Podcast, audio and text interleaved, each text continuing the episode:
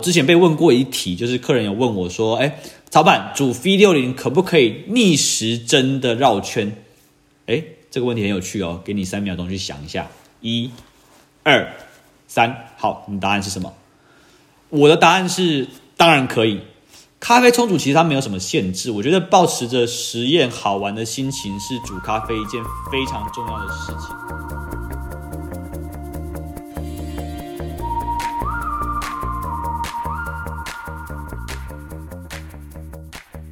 欢迎各位朋友收听《咖啡简单说》，这里是华语世界中一个介绍精品咖啡的 Podcast，每天更新一则咖啡小知识，让你更懂得品味咖啡。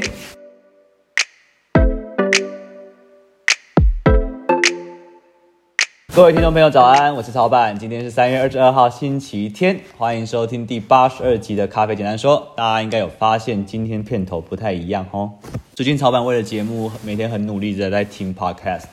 Podcast 的世界真的是博大精深呐！最近买了无线耳机，我发现 Podcast 真的是一个任何时间点都可以听的东西耶。昨天我烘了一整天的咖啡，就是大概三十三锅啦，就是从早上九点起床准备豆子，然后我们一一路烘到午夜十二点。那当然中间还有吃饭休息之类，反正反正烘豆师的生活就是这么朴实无华且枯燥嘛。那一天下来，其实我听了超多的 Podcast。这边要先谢谢 Sarah 把这么厉害的平台介绍给我，真真的是一听就停不下来。我真心推荐大家一起要来听听看 Podcast。真的有有的时候开车或者是做事情的时候，你不能看 YouTube 嘛？对，因为开车看 YouTube 其实蛮危险的。现在人有很多人都是看 YouTube，不过我自己是更喜欢那种 Podcast 它的那种 flow。对，我自己是比较老派一点的，我就是喜欢那种广播的慢节奏，所以推荐几个很不错的 Podcast 给大家。我最开始追踪的 podcast 是一个在讲新闻时事的 podcast，叫做彼岸薄荷，就是 Beyond Border。主持人的声音真的非常好听，那内容很好玩，然后不会太深，但是也不是那种真的太闲话家常的内容。你可以听得出来，主持人是有做功课在讲这些时事的。那另外有一个就是做很久然后非常红的 podcast，叫做百灵果 News。那它是一个双语播报的新闻频道，大家可以顺便一边听时事一边学英文。那最后一个是我最近才开始听的一个叫做“股癌”的，呃，是一个财经相关的 podcast，算是我们这个节目的一个 role model，就是它能够让完全外行的人在听了几集它的 podcast 之后，可以稍微对财经的世界开始有一些概念。我觉得这件事情非常好，因为我觉得我是真的听了他的节目之后，才开始听得懂什么是卖空，什么是溢价。那这些是我以前根本就不可能听得懂的术语，非常厉害，就是连我这种财经白痴都听得懂。那我觉得这也是我们咖啡简单说一个想要达到的目的。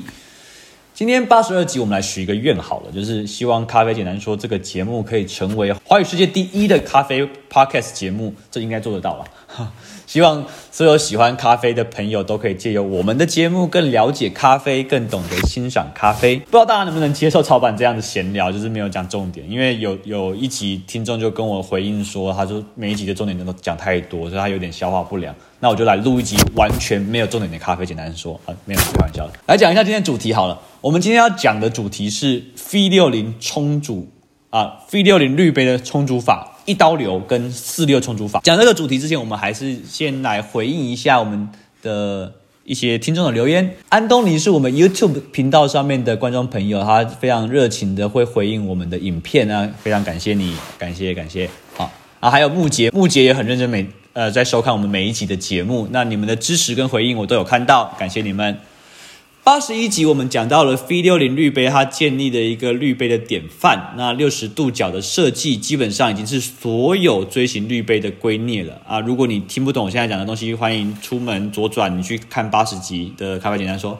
但是安东尼有留言跟我们分享说，他在小琉球有看过七十度角的锥形滤杯，那我觉得很酷。那不知道安东尼有没有照片？那可以。呃，如果有的话，你可以分享到我们的 IG 上面吗？拜托。经过安东尼这样子一讲，曹板才突然想到，其实，诶，我手上真的有一颗不是六十度的滤杯，是一个台湾的陶艺家的品牌，叫做客气客气。那它有一颗野百合滤杯，它就是做它的的角度就不是六十度，它做的特别陡。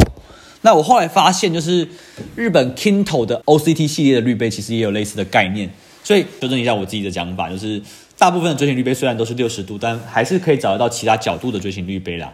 那另外我们还要回应一下木杰啊，木杰他有一个疑问说，为什么煮出酸味要用降温的手法？其实这是一个在学咖啡比较后段的时候会做的方法。刚开始大家一定会先跟你说，就是低温比较容易煮出酸味，然后高温比较容易抑制酸味。不过，当你开始接触萃取率这个概念之后，你就会知道，其实很多条件是联动着影响萃取率的。所以，有的时候你不能光只看温度，因为粗细度或者是总冲煮时间的交互作用，有的时候也会影响到萃取率。所以，我们在冲煮的时候采取低温萃取，很有趣的地方是它不一定会比较酸。那未来我们有机会会再深入介绍萃取率的概念。好，终于要讲冲煮法了。我相信很多听众已经坐不住了。那今天我们要来跟大家分享两个专属于 V60 的经典冲煮方法。煮 V60 的时候，如果你有仔细的去观察滤杯，你会发现所有的沟槽都是顺时针的弧度设计。大部分老师的教法都是顺时针绕圈呢，就是你你在手冲的时候，你要绕圈嘛。那绕圈的方式大部分都是顺时针去教。那我之前被问过一题，就是客人有问我说：“哎，曹板煮 V60 可不可以逆时针的绕圈？”哎，这个问题很有趣哦，给你三秒钟去想一下，一、二、三，好，你答案是什么？我的答案是当然可以。咖啡冲煮其实它没有什么限制，我觉得保持着实验好玩的心情是煮咖啡一件非常重要的事情。那我们来讲讲看，顺时针跟逆时针煮 V60 会发生什么样的事情？这个实验其实我们有分享在我们的 IGTV 上面，所以如果有兴趣的朋友可以自己去看。那麻烦顺便点追踪，谢谢。好，我们直接讲结论：顺时钟啊，不是顺时钟哦，哦，我我是说顺时针的煮法，结果喝起来会比较香。那逆时针的煮法喝起来会比较浓郁。那为什么会这样嘞？因为顺时针的煮法，它的水流是顺着沟槽纹路去走，那这就是原厂设计的做法。可是逆时针它是打断原本水流的走法，所以它会造成水流跟粉接触的时间更久。所以我们在冲煮完去测量萃取率的时候，我们发现逆时针的煮法它的萃取率会比顺时针的煮法高很多。那这也这一点也符合了这个理论的概念。OK，有一点讲太久了。好，我们还是把一刀流跟四六冲煮法放到明天来讲好了。感谢大家收听，我是曹板。最后的广告时间，咖啡简单说，这一档 Podcast 是我们二零二零想要做的一个小礼物。用一年的时间，每天录制一则 Podcast，让大家用听的更认识咖啡。